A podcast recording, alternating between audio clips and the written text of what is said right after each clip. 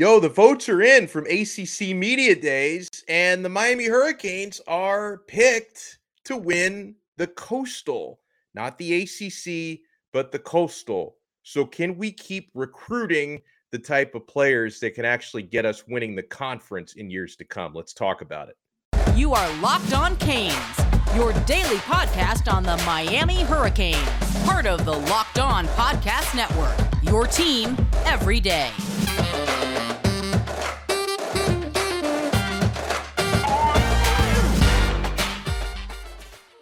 I am Alex Donno, your host. I'm a University of Miami alumnus, longtime South Florida sports radio vet, including pregame and postgame for Miami Hurricanes football. And thank you so much for making Locked On Canes your today. We are available free wherever you get your podcasts and available free on YouTube as well. So they finally tallied those votes from the media who attended the ACC kickoff last week.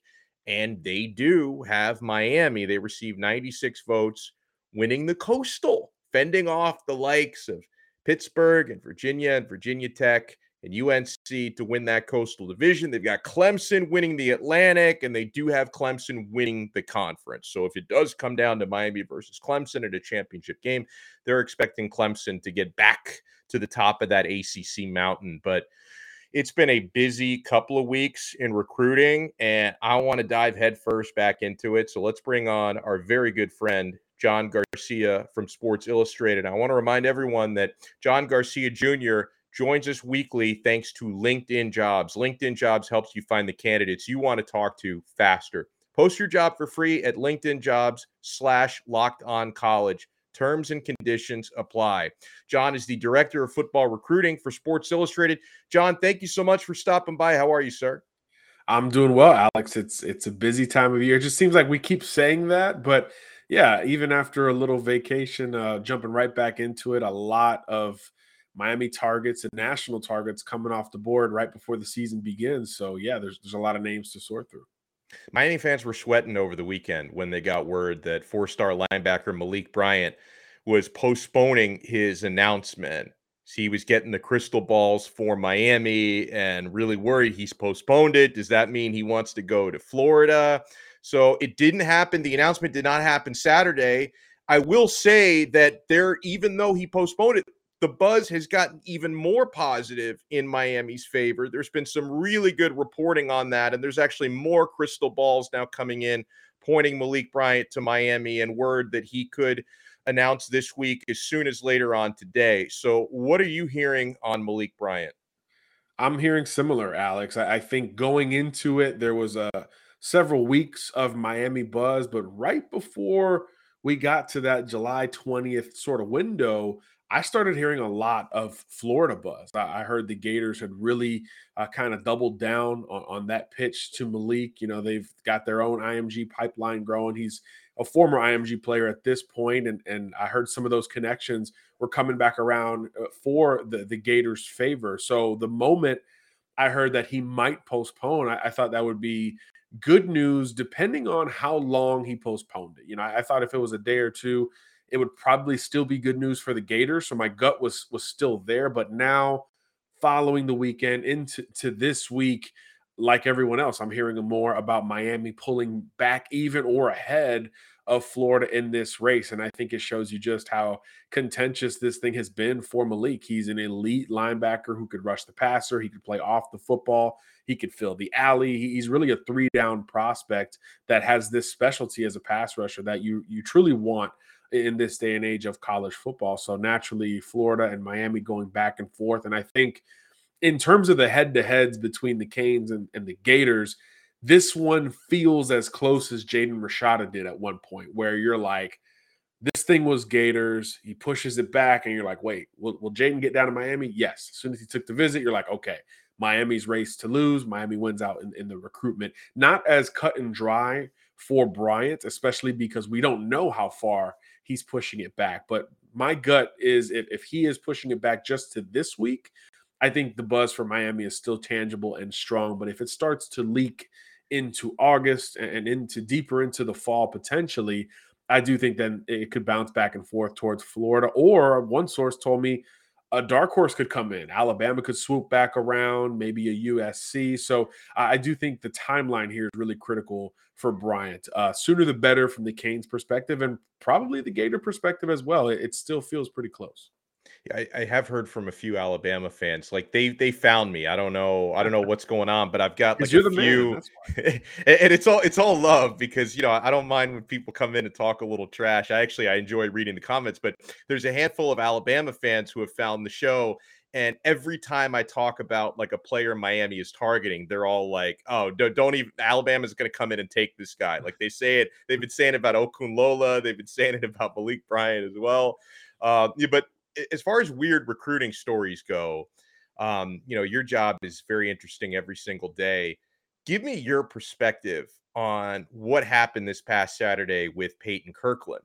Now, when it actually came down to Kirkland making his announcement, um, I wasn't expecting Miami to land him, but really up until so he makes his announcement, I think it was on Saturday or, or what yeah and so earlier that day was when people started to hear a lot of buzz for texas who he ultimately committed to but i don't think he made a visit there and they weren't on the graphic like they weren't considered a finalist so how does he go from not considering texas to announcing texas and what was what was it like covering that? Well, it, it, it is a great example of how one things can shift so quickly in recruiting, just in general, right? You, you think these are my options, and then you find out, well, maybe not. And then you have to react from there. So I think it's a good example of that. And it's also a good case study on timing. I think if Peyton Kirkland commits in April or May, every offer's on the table. He's a take at every school. There's space, there's movement uh, for him afforded at, at all these places. But I think because a lot of big fish along the offensive line started committing to Miami, to Florida, to Oklahoma. Three of his legitimate finalists, and maybe the top three in his brain a week ago, the spots started to fill up a little bit. So uh, I'm not sure when he was aware of that and, and had to uh, create this Texas momentum. But a couple days before the announcement, yeah, I got a text from a good friend that that you and I both know who said, "Hey, um, I'm hearing Peyton Kirkland, Texas, and I'm like, the Longhorns, like University of Texas. I'm like, he it was. Are you sure you're not talking about Oklahoma? They were in it. Texas's main rival. He goes, no, no, no, Texas. Uh, so yeah, I, that that was surprising to me. But then you start to kind of put all those dominoes together, and you you start start to understand, you know, that hey, options change. You know, I yeah. think we we look at recruiting as hey, every hat on the table is the same value, and and you have the same spot at every school it's just not the case. And again, there's been this rush. We've talked about it all summer. June visits, July decisions. I mean, the whole world has come off the board, it feels like, in college football recruiting in the last month or so. So being on the tail end of that is a little bit risky relative to some of the positions that are open. So that's why the buzz with Kirkland has shifted so much. In the early spring, it was all Florida. Then Miami started to push for, for some of this buzz into the month of June, maybe even all the way into July. He took officials to Michigan State and Oklahoma. Both of them had brief moments of capturing the most buzz with Kirkland. And there was never a mention, there was never a visit or even the possibility of a visit with Texas. And according to Peyton himself, yeah, he he he started to see what was was happening. The writing was on the wall, and he made a phone call to Kyle Flood, the O line coach at, at UT, and apparently there was space, even though they had four O linemen already on board.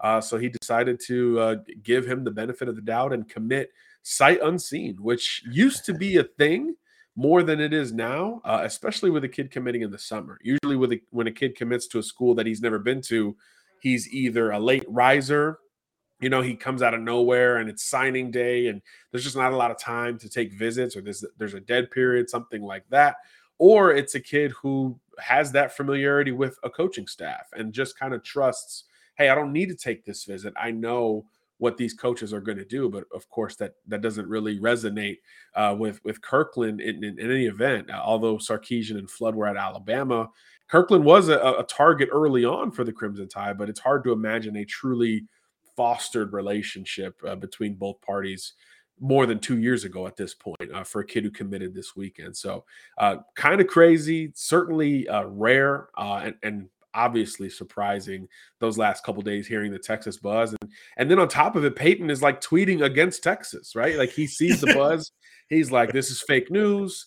Um, I, I, think he swore against Texas at one point, um, and he even asked, like, why would I go to Texas? I mean, he he was a fan, it seemed like, for, for a part of that. So truly bizarre in that regard to either smoke screen it and ham it up to the point where you're pushing back against it, or to, you know, have that late true change of heart and, and surprise a lot of people along the way. Just definitely something we don't see a lot uh, on the recruiting trail. But when you're recruiting the state of Florida, you got to be ready. We, have got unique personalities in this state that are willing to bet on themselves, and I think he's a great example as as to both of those points.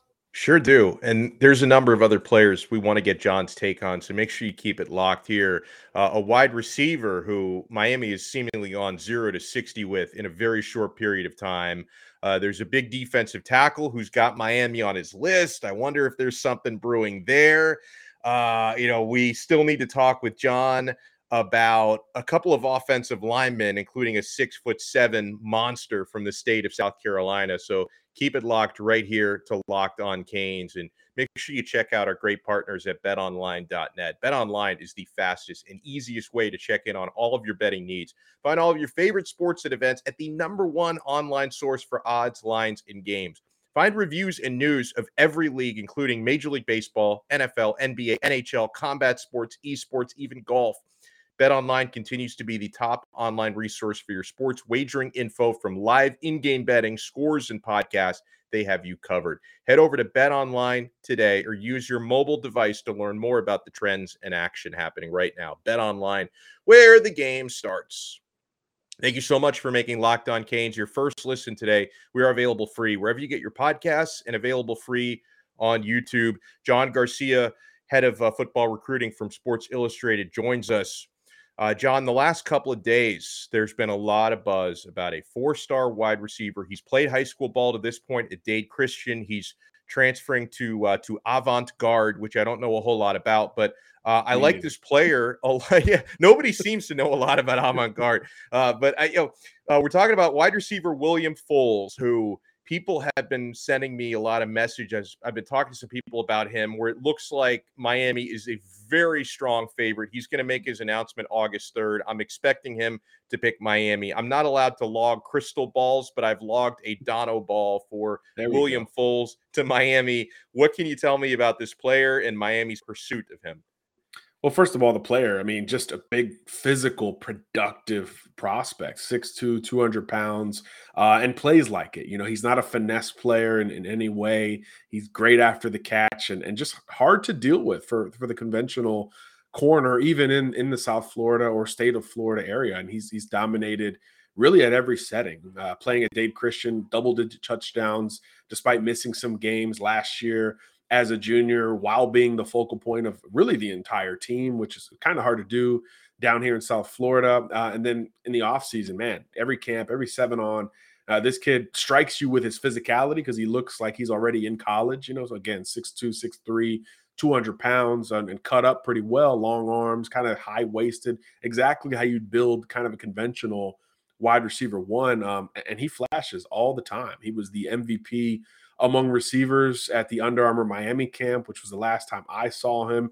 Loved him that day. And uh, yeah, from that point, his recruitment has started to change. You know, it looked like that day he said, Hey, I'm going to probably go out of state for college. You know, we were looking at Georgia, Ole Miss. I think Lane Kiffin had just offered him. Texas A&M was involved. So you, you kind of understood, okay, yeah, I mean, big receiver, physical prospect, SEC, we get it.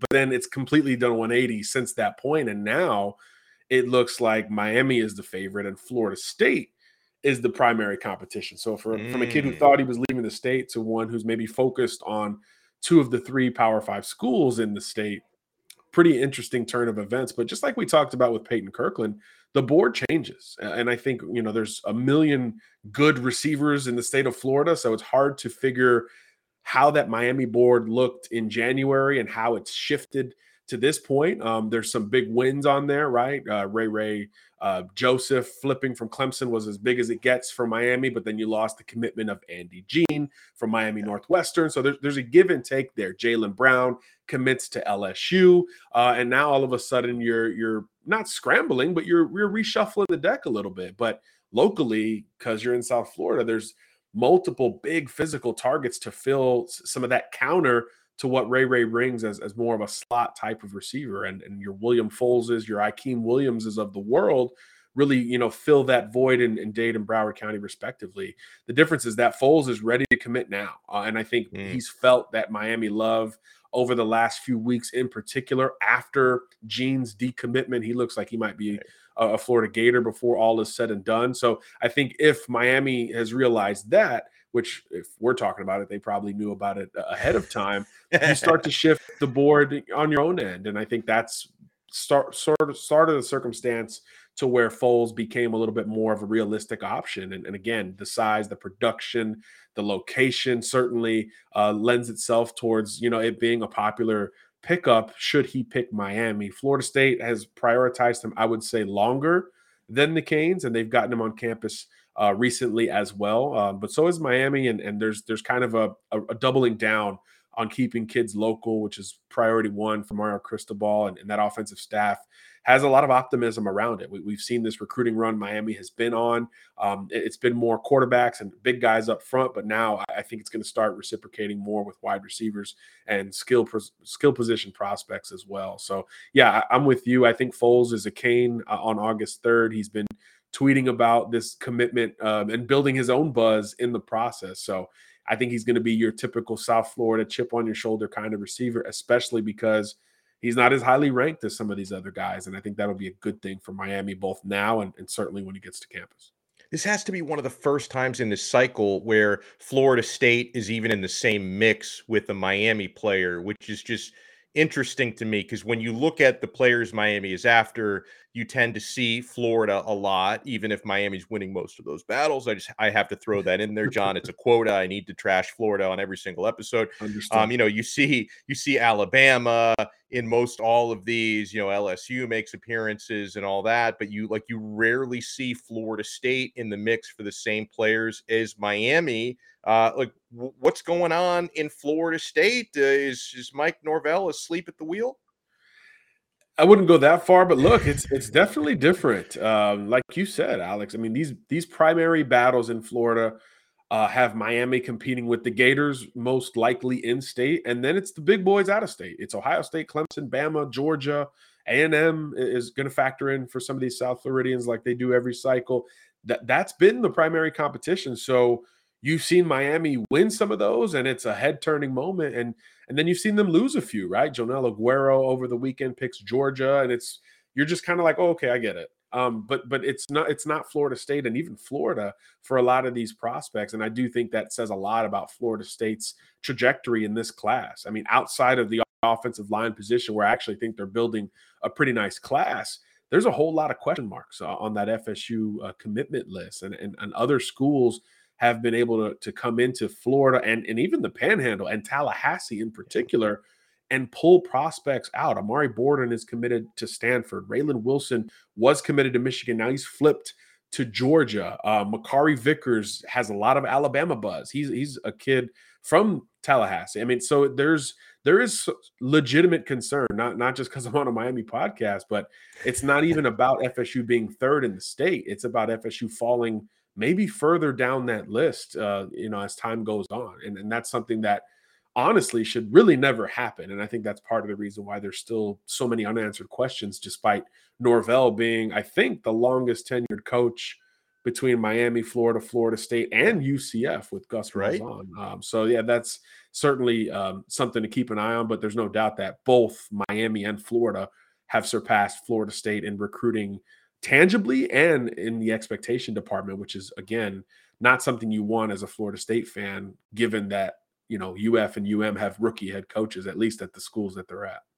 Now UCF is trying to climb that ladder. Their fans would tell you they're already at the top. You know, 2017 national champs, exactly, national champs, and, and, they are they are trending for a really good player, John. And like I, I'm not trying to turn this into a UCF podcast because I wanted to bring this player up because Miami are also among his finalists. But John Walker, 310 pound, six foot three defensive tackle out of Kissimmee. So he, he's in that area. He's a local player for them. Uh, he put out his announcement date is going to be 6 p.m. on Thursday, and his finalists are Florida, Ohio State, Michigan, UCF, and Miami. And I've noticed most of the crystal balls being logged for that player are now the ones that have come out the last couple days because there was Ohio State buzz earlier, but the predictions coming out the last couple days are pointing him to UCF. But Miami is in that mix. So, what can you tell me about uh, about John Walker? Uh, old school interior defensive lineman. I mean, this is a, a guy who five years ago we'd be like, "Hey, that, that kid's an SEC kid." He's going to help stuff the run against LSU or Bama or, or Georgia, wherever he's he's headed. Um, but yeah, his recruitment has gone much more national than, than regional, um, and we've seen buzz shift with him. John does a really good job of keeping things close to the vest, and I think that's why there's been some uncertainty around just where he may be leaning. I think there's been buzz with all before the five schools that he's listed. I think Michigan is maybe on the outside looking in compared to the other four, but earlier in the spring, there was some Miami buzz. Florida started to combat that later in the spring. And then once we got into the summer, it felt like he was Ohio State's maybe to lose. But but now here, just a couple days before the commitment goes down, yeah, there's a sense that UCF might be able to keep him home, which would be just huge for Gus Malzahn and company. They've worked the portal well. Uh, they've worked the region well, and they've even gone, you know, outside of the southeastern footprint. But in terms of keeping elite Orlando natives home, it's it's been tough because of Miami's resurgence, because of Florida's resurgence, and then other schools are still recruiting uh, the area consistently as well out of the state. So it's been tough sledding uh, for Gus Malzahn on the recruiting front. So uh, a banner win like this, I think, would would really go a long way. Not only is he an Orlando guy, like you said, coming out of Kissimmee, but a true position uh, of premium. I mean, an, an, interior defensive lineman is something everybody needs. Uh, yeah. So to win against pure Power Five and national programs, uh, including some in the state, I think would say a lot for for this UCF class, which probably needs some juice at this point. I think they're a little a little bit under expectation in terms of how they've been recruiting in, in their own right. So I do think this could be a, a nice Kickstarter if Walker elects to stay home and, and play uh, for the Knights as, as they head into the Big 12. Now, UCF is not a finalist for David Hicks, who's from the state of Texas. Uh, I think he's the top ranked defensive tackle still on the board. Uh, very different player from John Walker because he's yes. uh, he's smaller and quicker. He's like the new breed of defensive tackle. Uh, earlier this month, he released his top seven, which are Alabama, Miami, Michigan State. So you can already see great company here. Oklahoma, Oregon, Texas, and Texas A&M. Texas A&M are considered the favorite. Um, is it just me, or think things seem pretty quiet for David Hicks at the moment? Obviously, this is a player I would love Miami to land if they could. Yeah, Miami's d- done their right work here. You know, this was a guy that Cristobal and his staff were recruiting when they were at Oregon. Again, big national recruit uh, for multiple years already. So we've seen Miami have success with those guys, right? Francis Mauigoa, Riley Williams, who, who committed uh, earlier this month. Certainly Jayden Wayne, uh, the, the, pass rusher from Tacoma, Washington, now at IMG.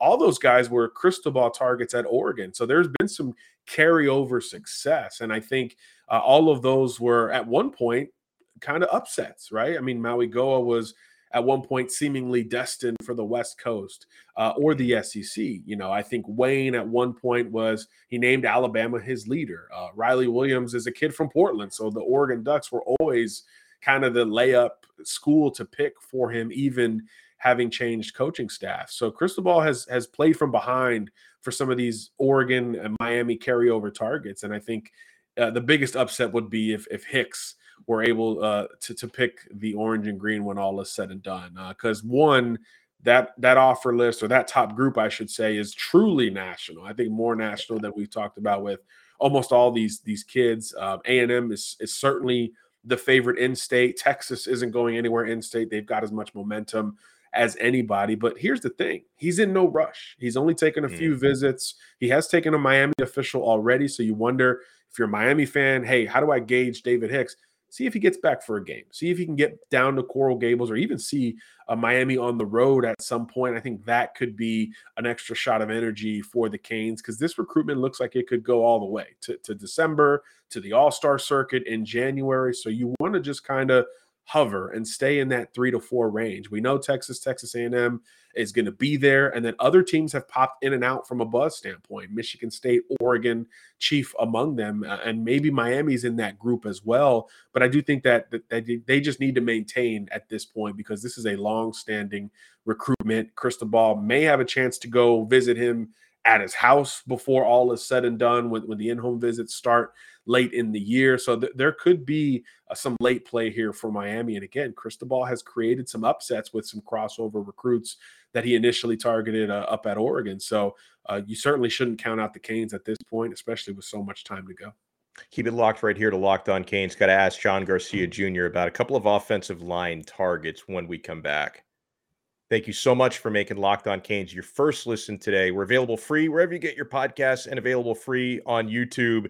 So, uh, Tommy Kinsler is a couple days away from making his announcement. Three star offensive lineman who was committed to Florida, decommitted. Miami's been the favorite.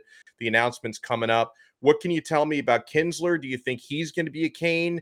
And also, what can you tell me about the recruitment of Monroe Freeling, who's six foot seven offensive tackle, physical freak from South Carolina? Uh, I've heard I've heard Miami is turning up the heat on him.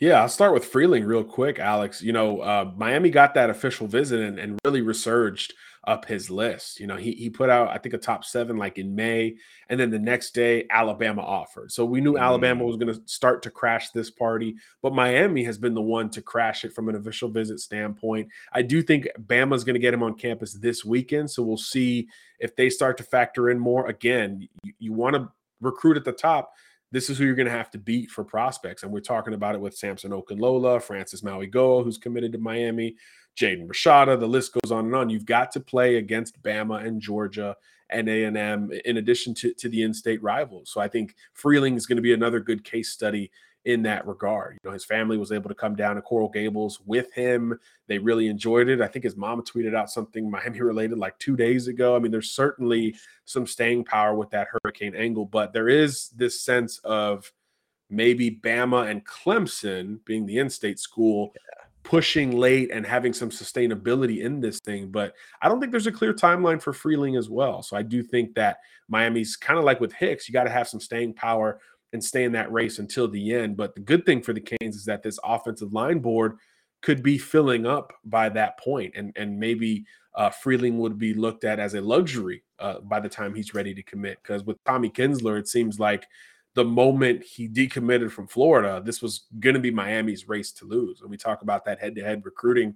I think Rashada hurt Gators fans the most, but tangibly, you know, this would be a flip essentially mm. because, uh, you know, Bruno, as he's known as, uh, decommitted shortly after committing to Florida in the first place because of Miami's push. He took kind of an under the radar visit down to Coral Gables and, and really the momentum has not slowed down since then. And, and I think he's an interesting prospect, four year starter uh, from Ocala Trinity Catholic, one of the better schools that have, have produced a ton of offensive linemen over the years. He wants to play tackle, but he's got some guard ability as well and a great guard frame uh, as a high floor prospect on top of it. So I, think this would be a, a, really nice get for the Canes as you start to fill out this O line class that by the time the dust settles, Alex, I think is going to be maybe the best O line class in the country when all is said and done. I mean, when you got Mauigoa as your anchor and Okunlola as a potential target down the line, yeah. it, it, almost doesn't matter who you fill it in in between. It's going to be good. But Kinsler,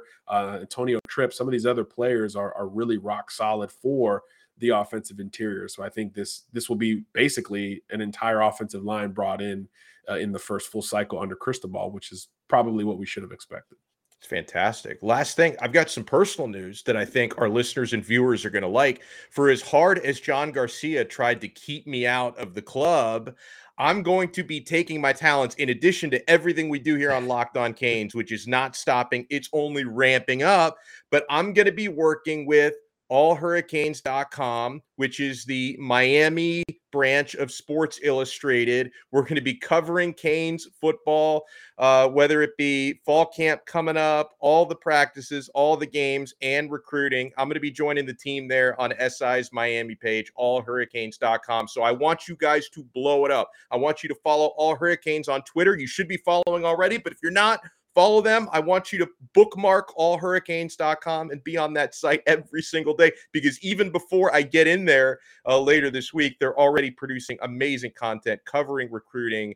Uh, they covered the ACC kickoff. They're going to be covering fall camp coming up and and uh, and the uh, what, what, do they call that Canes Fest coming up in a couple weeks. So guys, make sure you blow up all allhurricanes.com. John, thank you so much for not telling Sports Illustrated forget about this guy and keeping me out of those velvet robes. I appreciate everything you do, sir. Well earned, Mr. Donno. Looking forward to seeing the the writing prowess. If it's anything close to to what we get in this medium, then I think it's it's going to be a superstar pairing, and, and I'm excited to to read your work in addition to listening and watching, my friend. Yeah, it's like across my writing, it's like Ernest Hemingway meets Charles Dickens meets J.K. Rowling. It's all it's all money. in there. I have a lot of influences in there. Make sure you guys follow John on Twitter at John Garcia underscore junior. Check out his coverage, Sports Illustrated and SI.com. John, thank you so much. We'll talk again next week, sir. Sounds good, my friend. Thanks for having me. Fantastic. And guys, make sure you get more on the ACC by making Locked On ACC your second listen every day. Candace Cooper and the local experts of Locked On take you across the conference in 30 minutes. Make Locked On ACC your second listen. Make us your first listen again tomorrow on another episode of Locked On Canes, part of the Locked On Podcast Network. Your team every day.